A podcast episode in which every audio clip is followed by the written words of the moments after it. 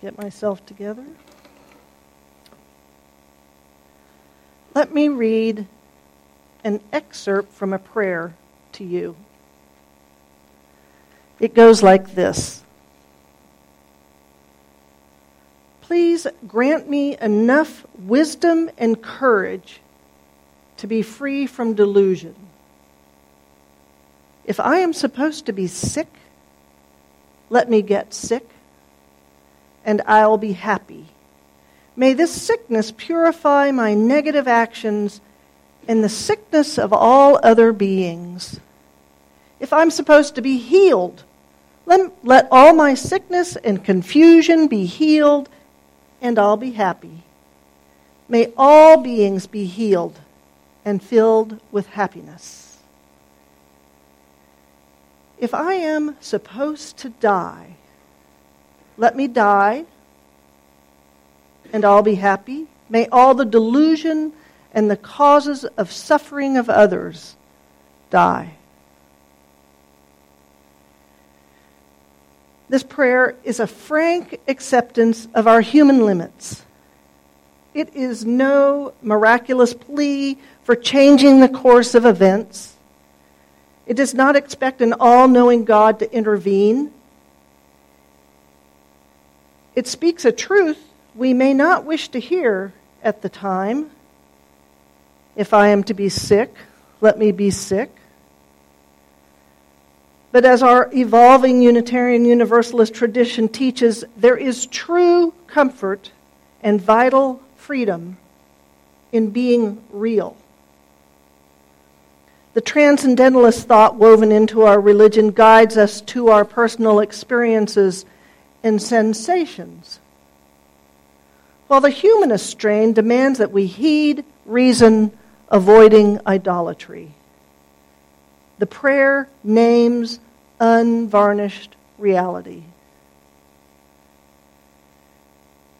This powerful prayer accomplishes two other things. It connects our immediate condition, be it health or sickness or death or life, to all others who are in the same boat.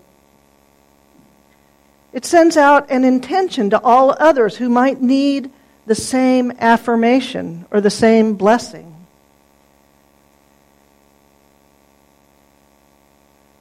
Perhaps the most powerful effect of this prayer is its reminder that no matter our situation, close to death or delirious with fever, happiness exists in that moment because we have accepted reality.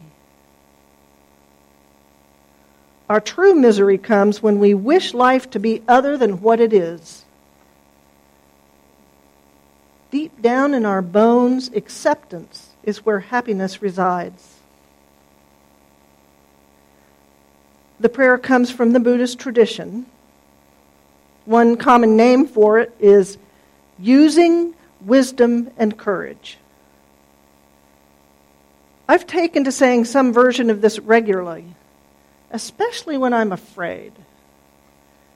For example, just as that airplane is taxiing down the runway and its aging bolts and plates are starting to shake and rattle while the jet gathers speed, then miraculously manages to lift off the tarmac with the engines running at full throttle to swoop up into an unnatural angle into the sky.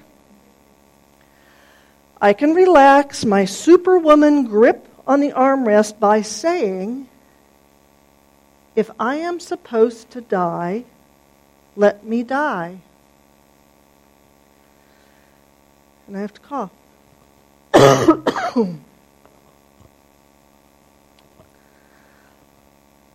if I am supposed to die, let me die. In that moment, I'm not fighting to try and control the plane. It may sound like I'm merely imagining the worst. Instead, I'm accepting my fear, not wishing it to go away. I'm admitting I cannot change the course of the flight's success or trajectory. Most importantly, I am not resigning myself to passivity. The prayer does not submissively call for some kind of miracle. Instead, saying the prayer helps me be alert to take any clear headed, helpful action should the takeoff fail. I'm wishing the best for others on the plane. I'm not drowning in fear or trapped in distracting, compulsive worry. The prayer is actually a way to experience the overused but wise suggestion to live today as if it were your last. If my life is to be cut short, let it be cut short, and I'll be happy. May I and all others be free from attachment and aversion.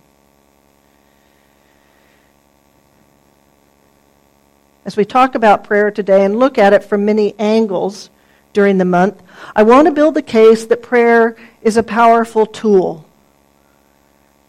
No matter your theological stance, it's worth reconsidering what prayer is, what prayer can do.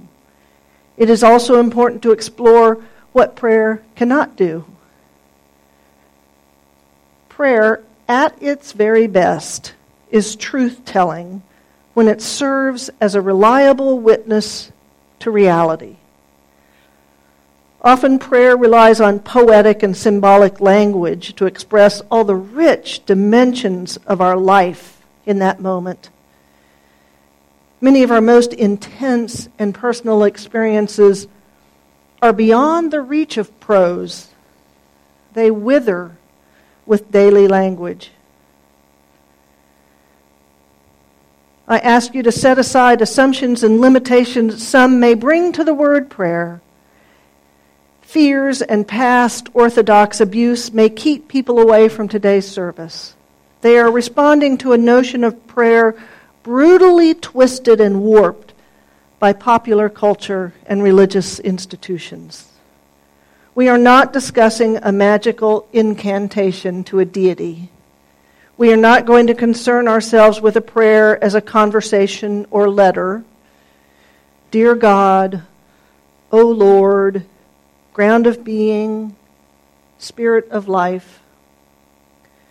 A prayer addressed to someone or something is common in many religious traditions and what many of us grew up learning as children and even as adults.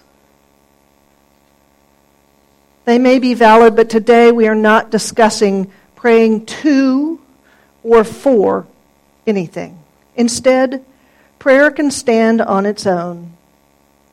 It can be more like a reflexive shout, laugh, gasp, wail, or sorry.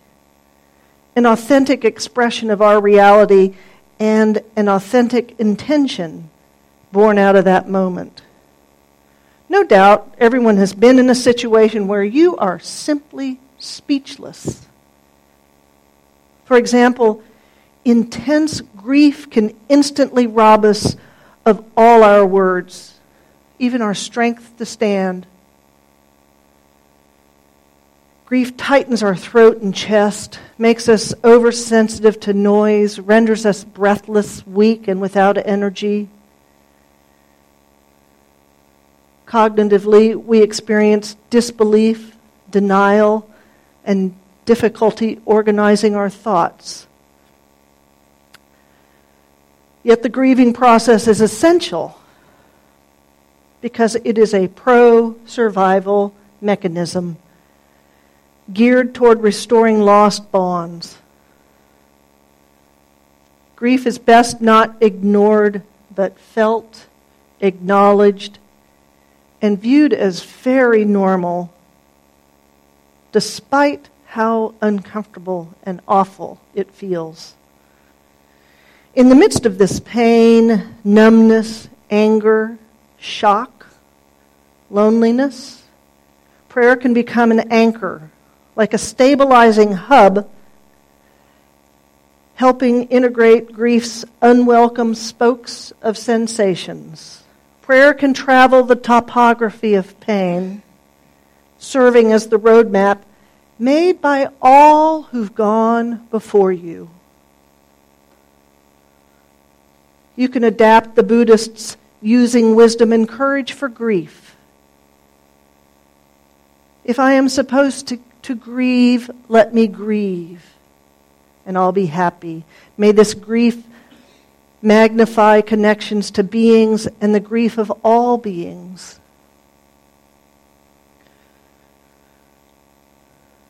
Or you can seek out a prayer from the rich tradition of laments. Whispered, sung, painted, photographed, danced. A lament is a poetic form of prayer giving a passionate expression to sorrow. Thanks to those who've suffered deeply before us, their collected prayers are rich poetries of loss. It's useful to have access to a few short prayers to gently carry us through difficult times. One great source of the poetry of pain are the laments in the Hebrew Bible's book of Psalms. Many of those are joyous, but the laments make up the largest number of the songs. And their phrases collapse all time to capture the universality of grief and sorrow. For example, these lines come from Psalm 6, the prayer for recovery from grave illness. I am weary with my moaning. Every night I flood my bed with tears. I drench my couch with my weeping. My eyes waste away because of grief. They grow weak because of all my foes. Depart from me, all you workers of evil. Do these lines begin to capture an experience you've had in the face of a serious health problem, a chronic condition, or incurable disease? These laments remind us we are not the first nor the last to suffer so terribly. How often have you personalized a problem by telling it to go away? Depart from me, all you workers of evil. When I have a cold or the flu and my sinuses throb, I curse the viruses, those workers of evil. The Mucinex commercials, they've nailed it. Those evil workers are partying away in my sinuses. Depart from me, all you workers of evil. Of course, Prayers that are witness to pain and suffering are not exclusive to ancient Israel. Laments are part of many ancient texts Hindu, Sanskrit, Vedas, the classical Greek Iliad and Odyssey. The medieval classic Beowulf. And beautiful ones are still being written today as someone, somewhere, tries to put into words their searing hurt. You've heard me read from the poems and prayers of John O'Donohue. I admire his ability to capture the tangle of feelings, hopes, and images in the most human of situations. He has one beautiful prayer that specifically addresses grief. Again, see if it rings true to your own experience of loss and death. When you lose someone you love, your life becomes strange. The ground beneath you becomes fragile. Your thoughts make your eyes unsure, and some dead echo drags your voice down where words have no confidence. Your heart has grown heavy with loss. And though this loss has wounded others too, no one knows what has been taken from you.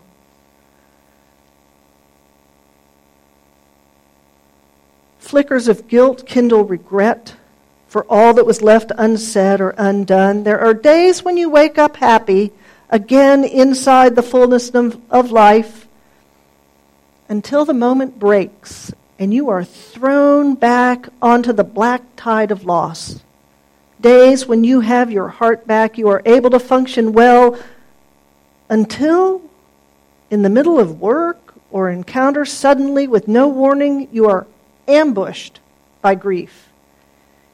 It becomes hard to trust yourself. All you can depend on now is what sorrow will remain faithful to itself. More than you, more than you, it knows its way and will find the right time to pull and pull the rope of grief until that coiled hill of tears has reduced to its last drop. Gradually, you will learn acquaintance with the invisible form of your departed. And when the work of grief is done, the wound of loss will heal, and you will have learned to wean your eyes from that gap in the air and be able to enter the hearth in your soul where your loved one has awaited your return all the time.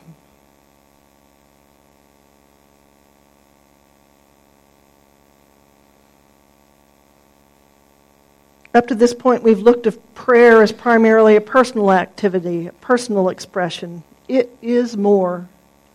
Communal prayer gathers a community, and it magnifies the universality of our human condition. A lament said together makes immediate connections to a wider community, to all who have felt similar anguish or experienced comparable loss all Jewish prayer services contain, contain the Kaddish, a prayer of mourning. This daily public routine of prayer gives a ritual voice to grief's longevity.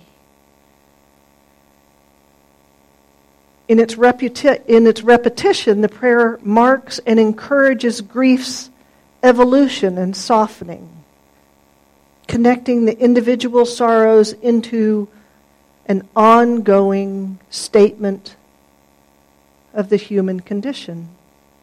And prayer is not simply a tool of comfort, wrapping yourself in soothing, familiar words. A prayer can be a call for justice, a strengthening of resistance, a communal act of defiance I've been reading about the structure and forms of laments by African women sold into slavery here in the United States. As we know, they suffered much of the worst treatment humans can dole out to other humans. They were sold, overworked, deemed demeaned, beaten, whipped, raped, and often bore children taken away and sold. They had no control over their present or their future. So, Dr. Wil- Wilma Bailey, a scholar of both biblical laments and the African American slave experience, writes The lament traditions of these women provided a coping mechanism, a way of acknowledging that they had suffered a great deal, an expression of hope that their lives would change.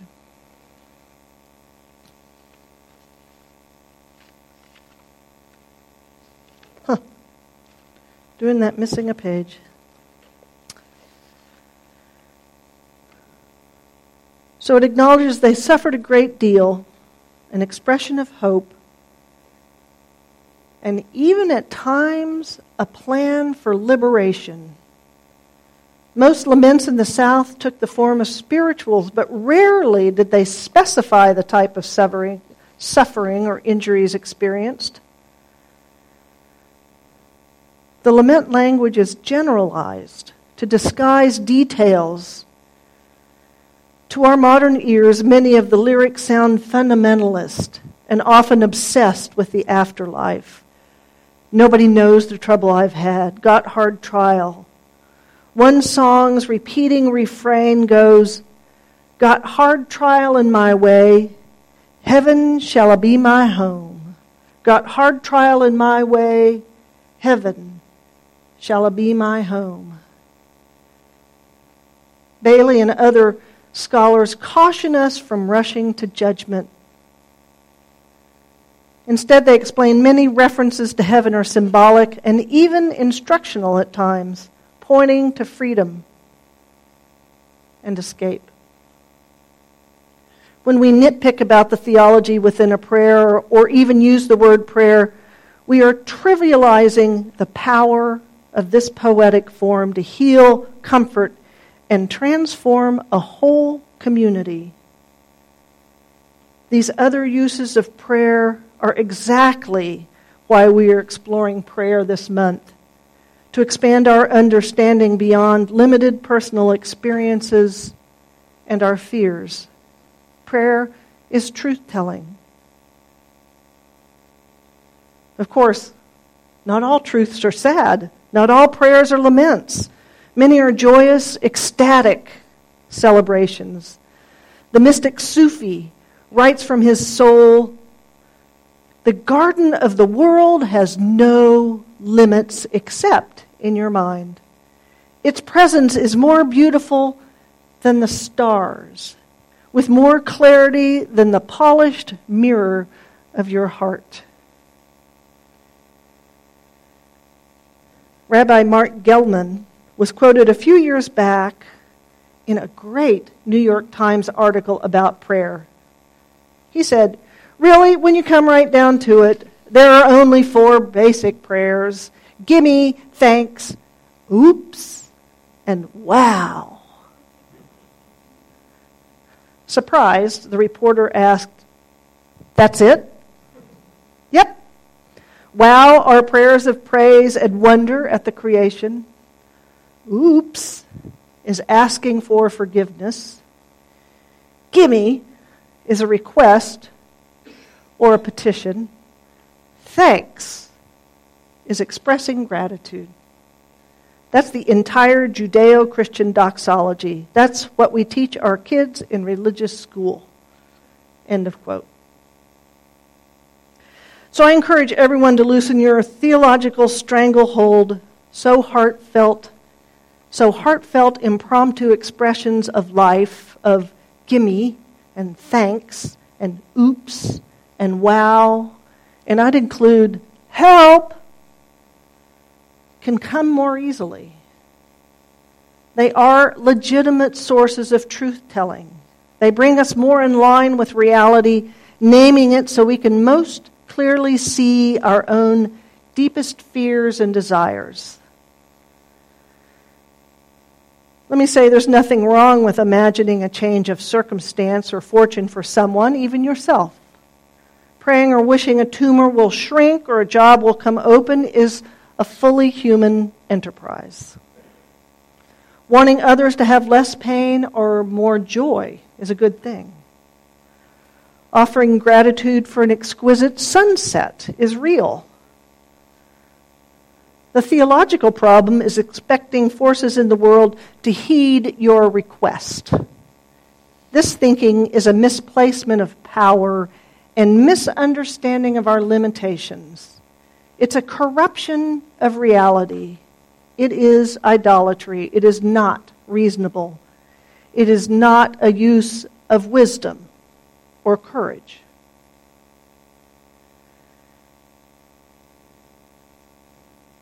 But prayers that struggle to put into words what is real when said aloud or thought silently can powerfully shift our understanding and acceptance of all that life brings.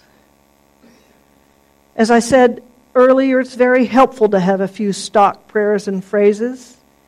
These gifts from others help capture what we are experiencing when words do indeed fail. You can always use our gray hymnal. Where is that gray hymnal?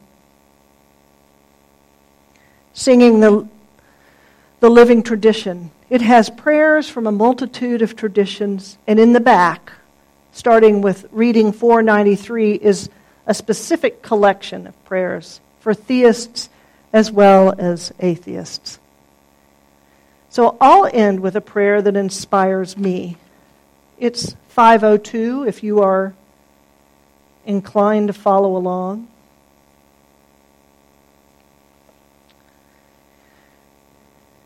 You can even join me if you wish. The prayer is by W.E.B. Du Bois. Now is the accepted time, not tomorrow, not some more convenient season. It is today that our best work can be done and not some future day or future year. It is today that we fit ourselves for the greater usefulness of tomorrow. Today is the seed time. Now are the hours of work, and tomorrow comes the harvest and the playtime. May it be so.